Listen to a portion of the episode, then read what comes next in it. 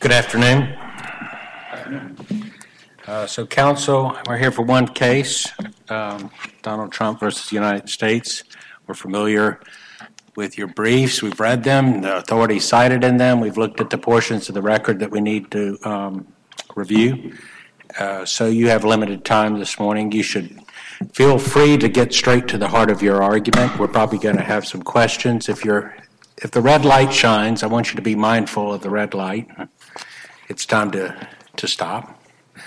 Uh, But if you're finishing an answer um, to a question from the court, you can uh, finish that answer without losing any rebuttal time uh, for the side who has rebuttal time.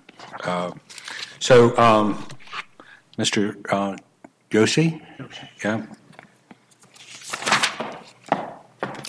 Thank you, Your Honor. May it please the court, Sopan Joshi for the government. Uh, the district court entered an injunction preventing the government from using documents that were lawfully seized pursuant to a lawfully issued warrant in the course of its criminal investigation. And that extraordinary judicial intrusion into a core executive branch function should be reversed for three reasons. One, the district court should not have exercised its equitable jurisdiction over the case to entertain plaintiff's motion in the first place, as I think the stay panel in this case recognized. Second, we don't think plaintiff has demonstrated and can't demonstrate a likelihood of success on the merits to warrant the extraordinary injunction that was entered. And third, at all events, plaintiff hasn't demonstrated and can't demonstrate any irreparable injury that would warrant the extraordinary injunction. Now, I can first turn to the exercise of equitable discretion to entertain the uh, plaintiff's motion in the first instance.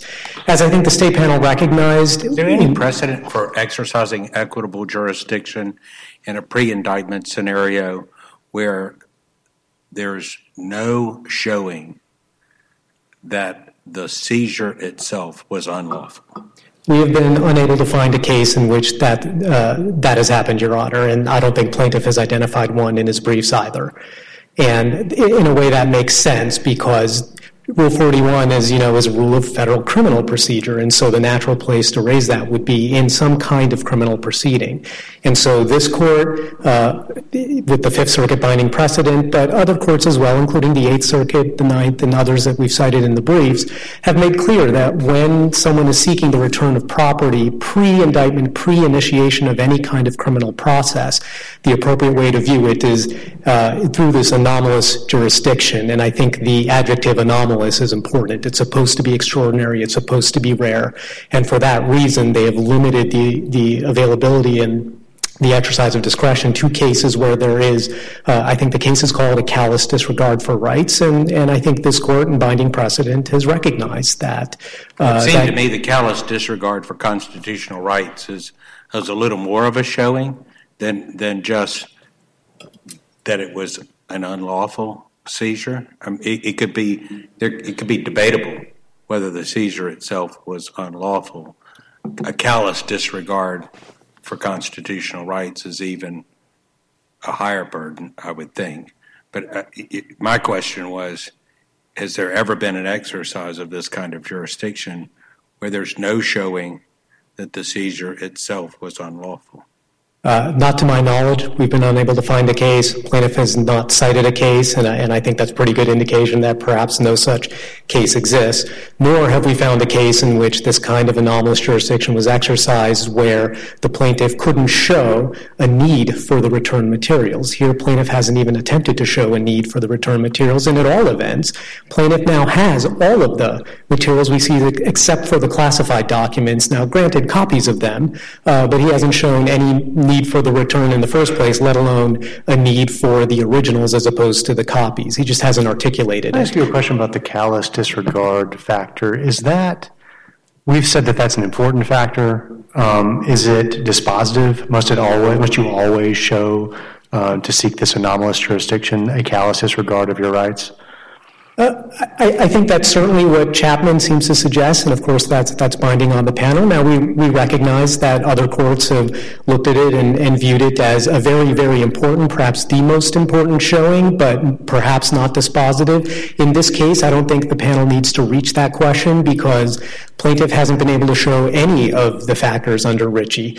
Uh, he hasn't shown, certainly with respect to the classified documents, which I, I think the stay panel appropriately analyzed, but even with respect to the others, he either hasn't shown a personal interest in, but even if he has, he has not even attempted to demonstrate a need for their return. And at all events, he already has copies of them returned to him already. What level? I tend to agree that um, your opponent hasn't really made much of an effort to show specific need, but what level of need, what level of specificity, and what kind of things do you think a a movant would need to show that use to show that they actually had a need for those documents? I think one of the examples that comes up in the case law or in the notes is, for example, if a third party uh, to a criminal proceeding has a search warrant executed uh, to, to seize their property, and it might be something like a business record, but they have an ongoing business concern, so they need the business records in order to keep their business going during the pendency of the investigation. That might be, uh, even if lawfully seized, um, but set that factor aside, but that, that might be a, a case where you could show a need. But of course, Rule 41 itself emphasizes that reasonableness is the touchstone. And if the government needs it in an investigation, then the continued retention of it is reasonable. That said, Rule 41 also recognizes, and the government fully accepts, that uh, reasonable accommodation should be made. So if a plaintiff can show, uh, can make the showing of the need in addition to the other factors, the government should, of course, attempt to accommodate that while also making sure the government can use it in its investigation. And the express text of Rule 41 says that. And here, again, I want to emphasize plaintiff has now access to all of the documents except the classified ones. And what about what about adequate remedy? I think some of the cases and other circuits may go back and forth on whether um, whether a motion to suppress in an eventual criminal trial is an adequate remedy. Do you think that that will always be an adequate remedy, or are there some situations where that might not be?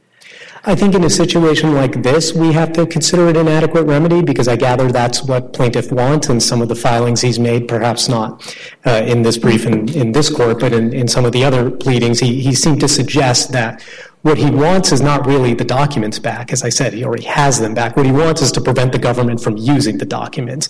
And I, am not sure that that would ever be a, valid justification. I think there, the proper way, the proper remedy at law would be in the criminal proceeding to file a motion to suppress, uh, file a motion for use and, you know, derivative use suppression of, of the evidence, fruit of the poisonous tree. I mean, these are all doctrines that have been developed in the law to address exactly the concern Your Honor raised. And so I think that would be the adequate remedy. Now, I, I concede that again, in, in, in a case where it was, say, a third party who just needs the documents back to like run his business or something like that, uh, you know, th- then we would accept that, that a Rule 41 would be appropriate. But obviously, we're, we're very, very far away from that here in this case.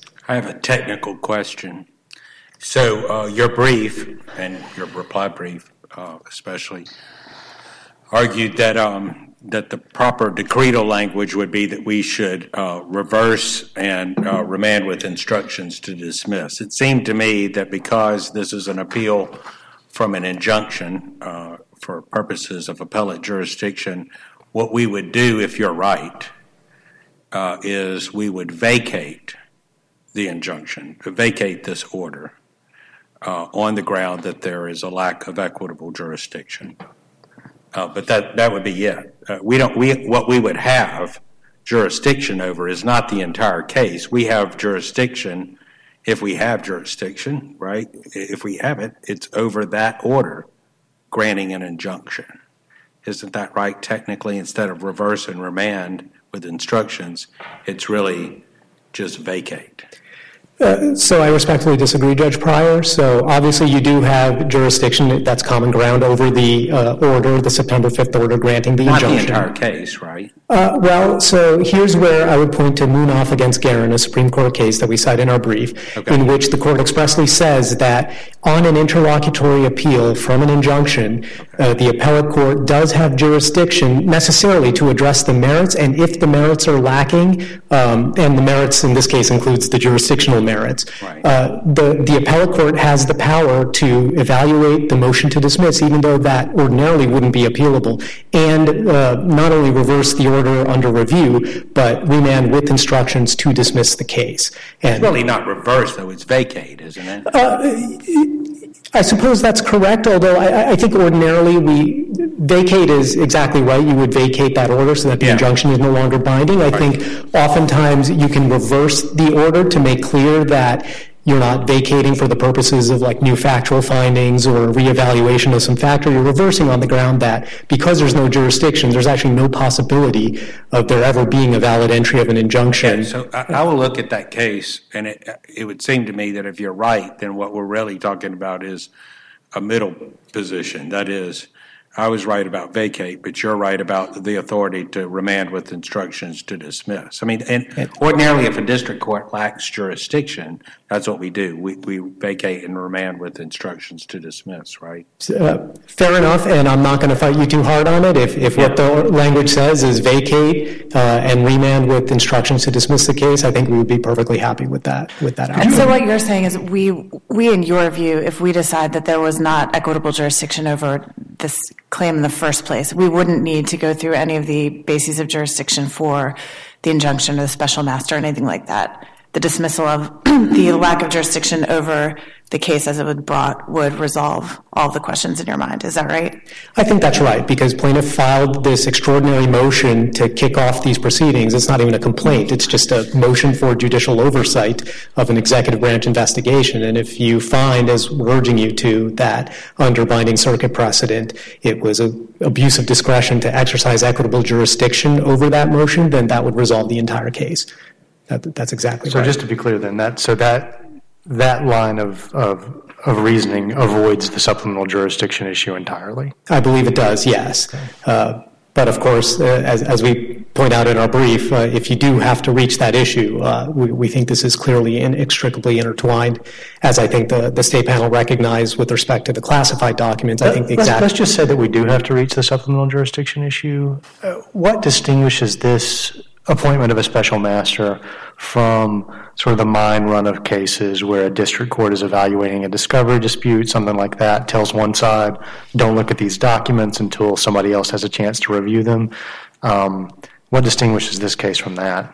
Uh, the entry of an injunction, right? That, that, that it sounds like a formality, but it's actually a very real thing. Uh, we can be held in contempt for violating the injunction, like, and Congress has directed in 1292A that an injunction is something special. Uh, uh, the Supreme Court held recently in the Taggart case that the word injunction brings with it the old soil, and it, and it brings with it all the all the common law backdrop of what an injunction is. And So let me just give you just a hypothetical and just see if, uh, see what this means. So, so let's say I'm a district court and I'm adjudicating a dispute between two parties. It's an intellectual property dispute, okay, just a normal civil action. And there's a disclosure, an inadvertent disclosure of documents to, to the defendant by the plaintiff.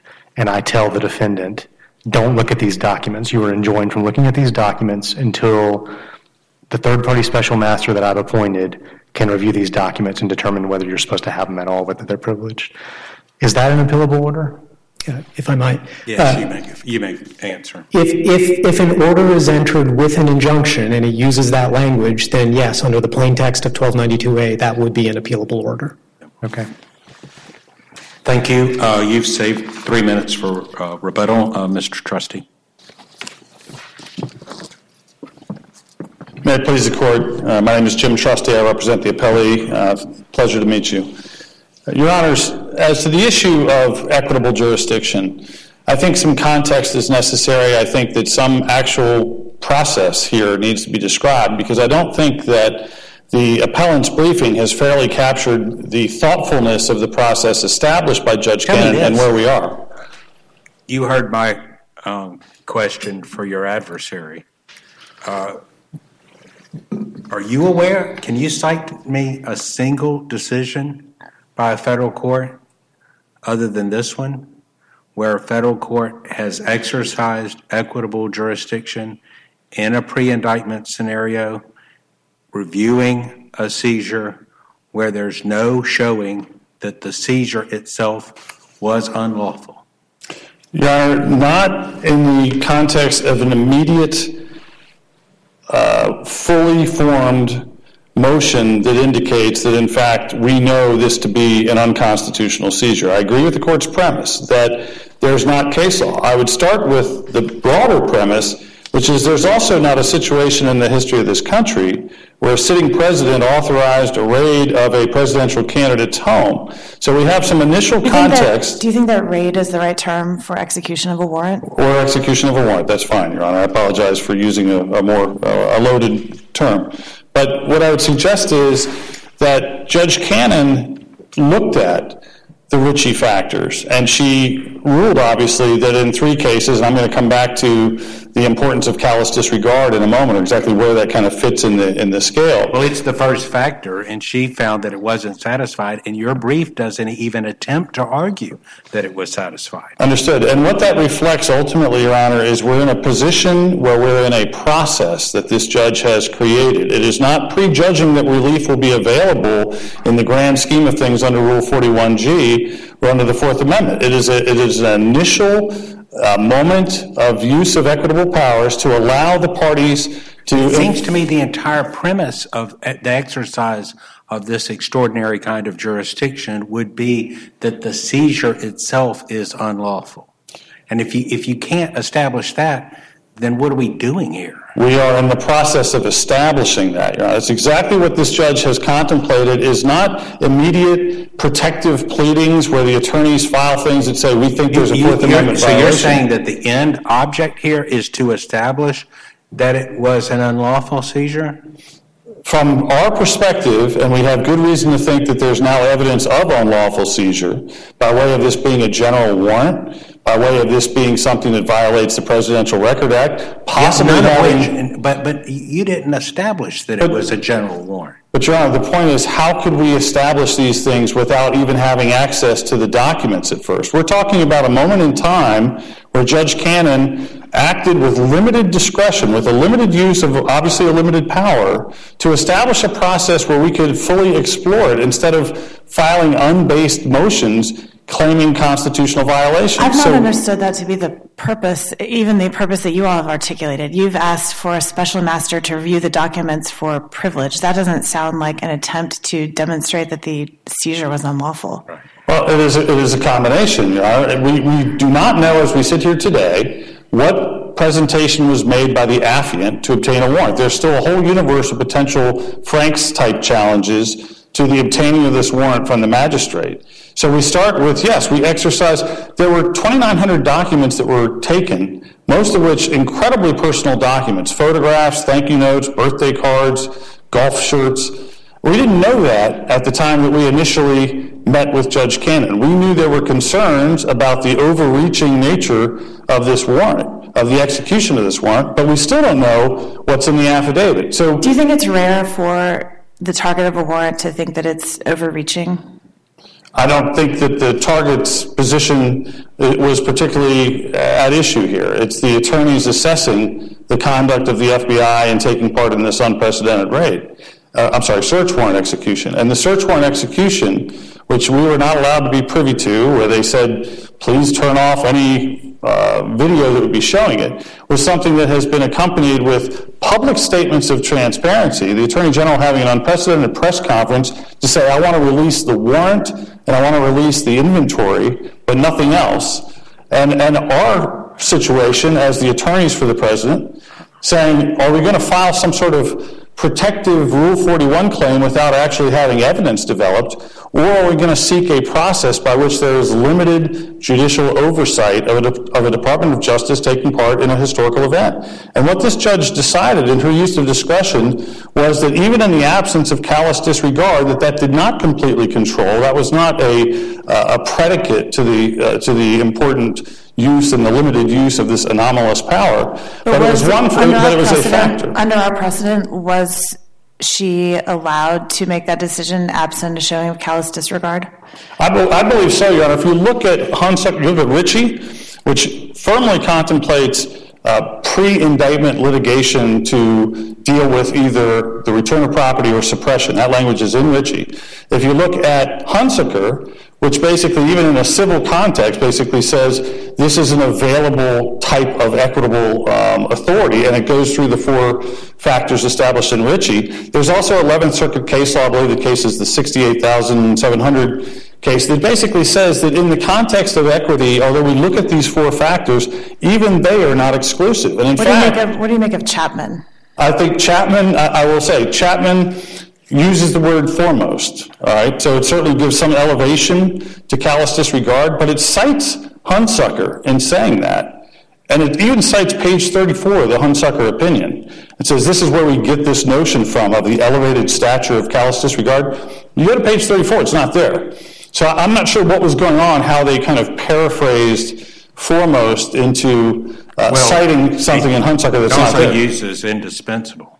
Hunsucker, Hunsucker refers to, I'm sorry, Chapman refers to the test as being indispensable, and I think later, after saying it was foremost, graduates to indispensable, like he said. I think it's a misread of Richey and, and Hunsucker for Chapman to kind of elevate it to that point. And I'm not suggesting. It- Does it matter? I mean, if it's, if it's our circuit precedent, it binds us. No, I understand what the court is saying. If the court has, but again, we're talking about an extreme situation with the exercise of limited uh, equitable jurisdiction by Judge Cannon. I think the fact that Chapman overstates the law, uh, for whatever reason, either in error or trying to make a, a move towards a more restrictive regime when it comes to uh, equitable jurisdiction, I don't know. But it's clearly misstating the law when it describes Hunsucker as standing for that proposition that it is a one and all. And there's still case law. There's no case that has ever said you can't consider other broader equitable concerns. And in fact, um, that's what this judge did on page 11 of her order. She rattles off seven or eight very genuine concerns about faith in the criminal justice system. And that's If you, if you set aside, which I understand that you won't want to do, but if you do, for the purposes of this question, set aside the fact that the target of the search warrant was a former president, are there any arguments that would be different than any defendant who, or any target of a warrant who wished to challenge a warrant before an indictment? Your Honor, what I would say is that we're, we're not looking for special treatment for President Trump. We are recognizing there is a context here where no president has been. I don't been. know that that's particularly responsive. The, you know, the question was, set aside the fact that the subject of the warrant is the president. What's to distinguish this from any other subject of a criminal investigation? Other subjects of criminal investigations have the exact same Fourth Amendment rights as executed through Rule Your, 41. your answer is there is no difference. Correct. But what I would indicate is Rule 41 is the enforcement mechanism for any civilian, any citizen's Fourth Amendment complaint or violations. Now, maybe the difference in this case is that we didn't come to the table and immediately announce that we have, you know, the following grounds for suppression. There's no real secret. We've had concerns about whether it's a general warrant. There's no real secret that we have concerns about the Presidential Records Act and that there's executive privilege documents might and attorney-client it's a secret to this record. I mean, I don't see where that argument or, or case has been made. So for our purposes, it sounds like a secret. Your Honor, what I would indicate, and again, I think that the briefing distorts the process a little bit.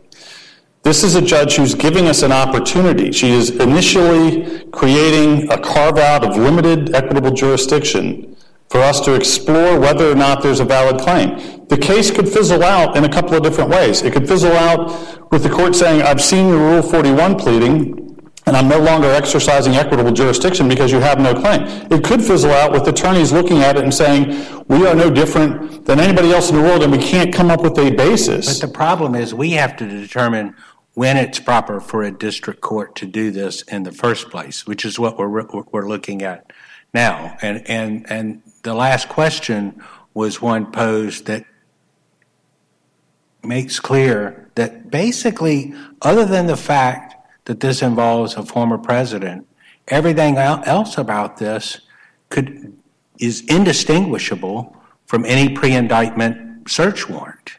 And, and we've got to be concerned about the precedent that we would create that would allow any target of a, of a federal criminal investigation to go into to a district court and to have a district court entertain this kind of petition, exercise equitable jurisdiction, and interfere with the executive branch's uh, ongoing investigation.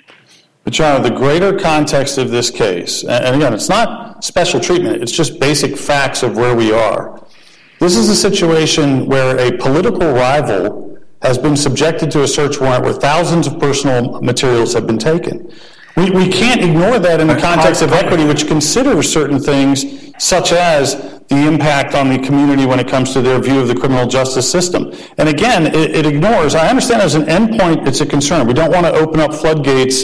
It's not for- just an end point, it's a beginning point. You know, and you- you've talked about all these other records and property that were, were seized. The problem uh, is, you know, the, the search warrant was for classified documents and boxes and doc, and other items that are intermingled with that. I don't think it's necessarily the fault of the government if if someone has intermingled classified documents in all kinds of other personal property. Honor, actually, the warrant goes on to allow for authorization to search any materials in the vicinity of those commingled items.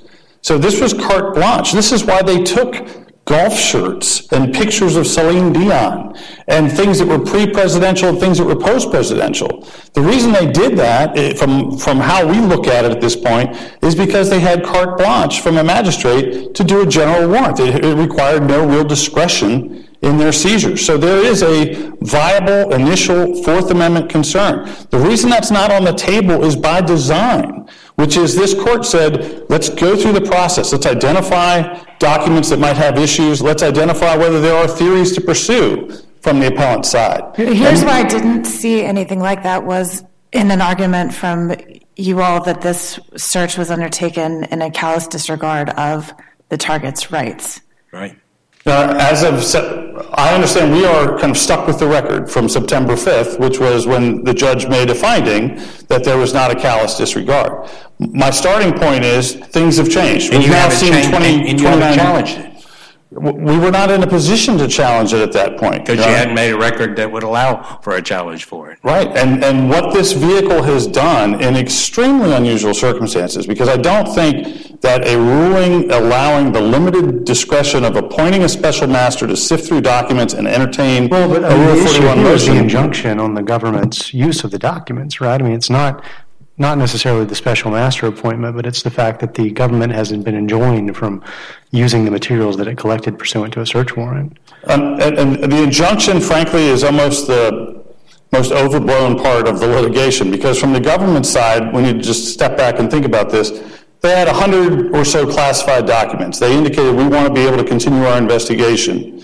Okay, that was allowed through the stay, so they lost very little time on the stay based on that. We're talking about whether they're somehow prejudiced in, in building whatever case they're trying to build by not having access to the Celine Dion photos, the thank you notes, the other things. I mean, it, it is not realistic for the government to complain that this has hobbled their ability to investigate. They've had months before the seizure, months after. They know what's in that uh, collection of items that were seized. They've even just recently appointed a special prosecutor, which generally means it's not going to be resolved in the next couple of days. So the, the prejudice is so overstated. Now, it's not to say they don't, that you don't have jurisdiction to talk, to talk about the injunction, that you don't have the ability to even overturn the injunction, but there's literally no harm to the government from not being able to access those documents. And so if this court reaches a conclusion that the injunction, I'm sorry, I see I'm out of time, but if I can just You, finish the you're, answer. you're answering a question from the Okay, court. You can- thank you. Um, You know, if the injunction is the, is the heart of this court's involvement, then we're, we're all going to be able to live with it. But what we're trying to prevent is the amputation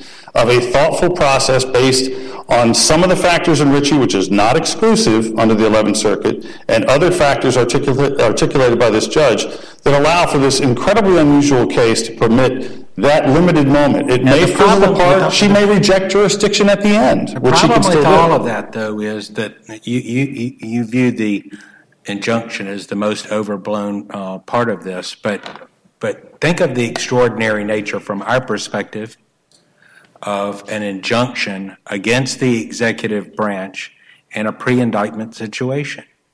I mean, under the separation of powers, the judiciary doesn't interfere with those kinds of prosecutorial and investigatorial uh, decisions, right? I, understand. And the whole nature of this kind of jurisdiction is it has to be extraordinary, which is why I was asking, are, we, are you aware of any authority where it's ever exercised where there's not at least an initial showing that the seizure itself was unlawful?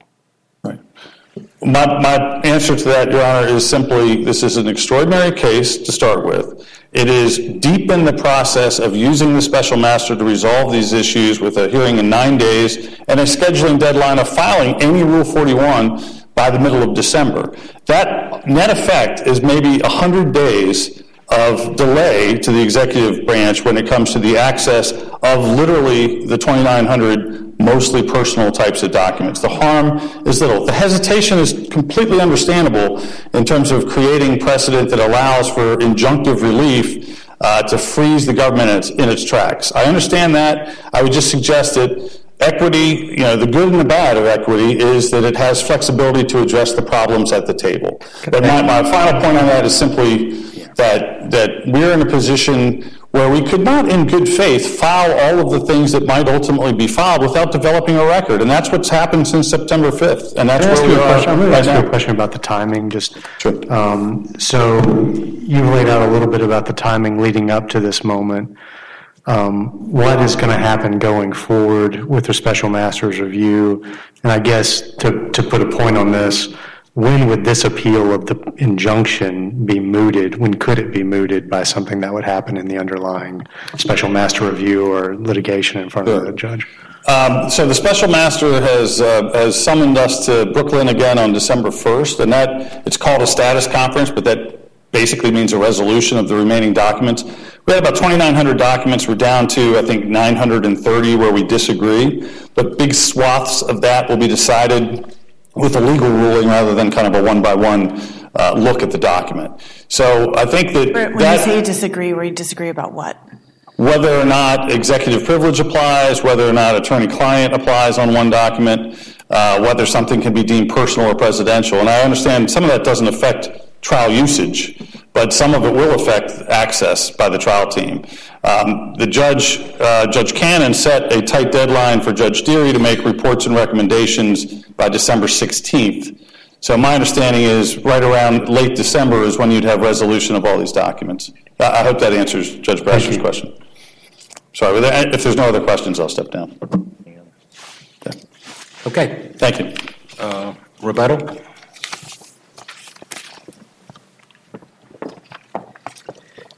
Thank you, Your Honors. Just a few very quick points. Uh, First, as to the timeline and delay, I just want to make clear that, yes, we, Judge Dearie should be issuing his, his final recommendation in the middle of next month, but of course, then parties will lodge objections before the district court. Presumably, there'll be more briefing on that, you know, perhaps an argument, then a decision, and then, of course, I assume the aggrieved party would have a strong incentive to appeal to this court, and then we'll be uh, right back here. But that could take many, many months, and I, I can't do better than Justice Frankfurter in Cobbledick, in which he said, you know, delay is fatal to the vindication of the criminal law, and I think that applies in spades over here. Uh, As far as the irreparable injury from the injunction, remember we're on an appeal from a PI granted in plaintiff's favor, and so it's really it was plaintiff's burden to show irreparable injury, and he is still yet to show exactly what injury he suffers from the lack of return of the documents. And as I keep emphasizing, he's had the documents, or at least copies of all of them, returned to him, uh, except for the classified ones, of course. Um, what do you say about the argument that, that um, your friend on the other side of the case just made about this being a general warrant? Uh, I, I, couldn't disagree more. Uh, I, I, know plaintiff emphasizes that he just wants judicial oversight of this, but remember, we've had judicial oversight, and we've had exactly the judicial oversight that the Fourth Amendment and the Supreme Court have called for, which is uh, we have a neutral magistrate judge in Article 3 who reviewed the affidavit and then issued a search warrant based on that. The search warrant described the places to be searched with particularity, the office and the storage room. It described the items to be seized with particularity, and those are exactly the items that we seized. The detailed property inventory is, is in the record, document 116-1. It shows, you know, 33 boxes or items that were taken, seven from the office, 26 from the storage room, uh, and you know that's exactly what we seized. And I, I, I just to me, I haven't had as much familiarity with the case as my colleagues here, but it seemed to me that that was also a new argument. Uh, yes, I think that's exactly right, and uh, that was the second point I was going to mention. Is that this really has been shifting sands of the argument? I think before Judge Cannon, when the motion was filed, the initial claim was well, attorney-client privilege, and uh, all the cases, and that's what Judge Cannon described. You know, attorney-client privilege, and then executive privilege was introduced. Even though I'm not sure why that would preclude our use of uh, the executive branch's own use of the documents in an investigation, and then before the Supreme Court, uh, plaintiff then described the core of the dispute is what he told the Supreme Court was whether the classified documents had been declassified. Then in this court, in his brief on appeal, for the first time we see this big dispute over the PRA, whether it's presidential or personal, uh, which hadn't been raised before. And now today at argument, I hear about a Franks hearing, uh, which is the first time I've heard it in these appellate papers anyway. So I, I think in general, this just sort of emphasizes how anomalous and extraordinary what the district court did here was. And I heard Mr. Trusty agree that there was no difference between this and other defendants. And I, I think that just emphasizes how the anomalous could become commonplace, and we think the court should reverse. Thank you. Uh, we are adjourned, uh, as well argued by both sides, and very helpful. Thank you.